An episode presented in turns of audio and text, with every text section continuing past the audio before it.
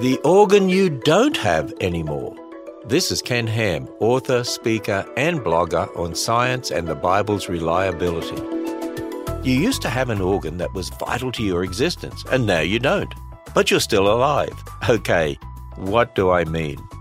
We're finishing up our Wonders of the Body series with an organ from before you were born, the placenta.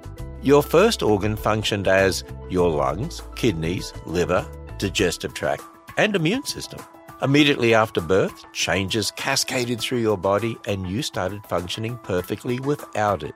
When the placenta detaches, a huge wound is left that would kill her if her arteries didn't have muscles to quickly seal them off.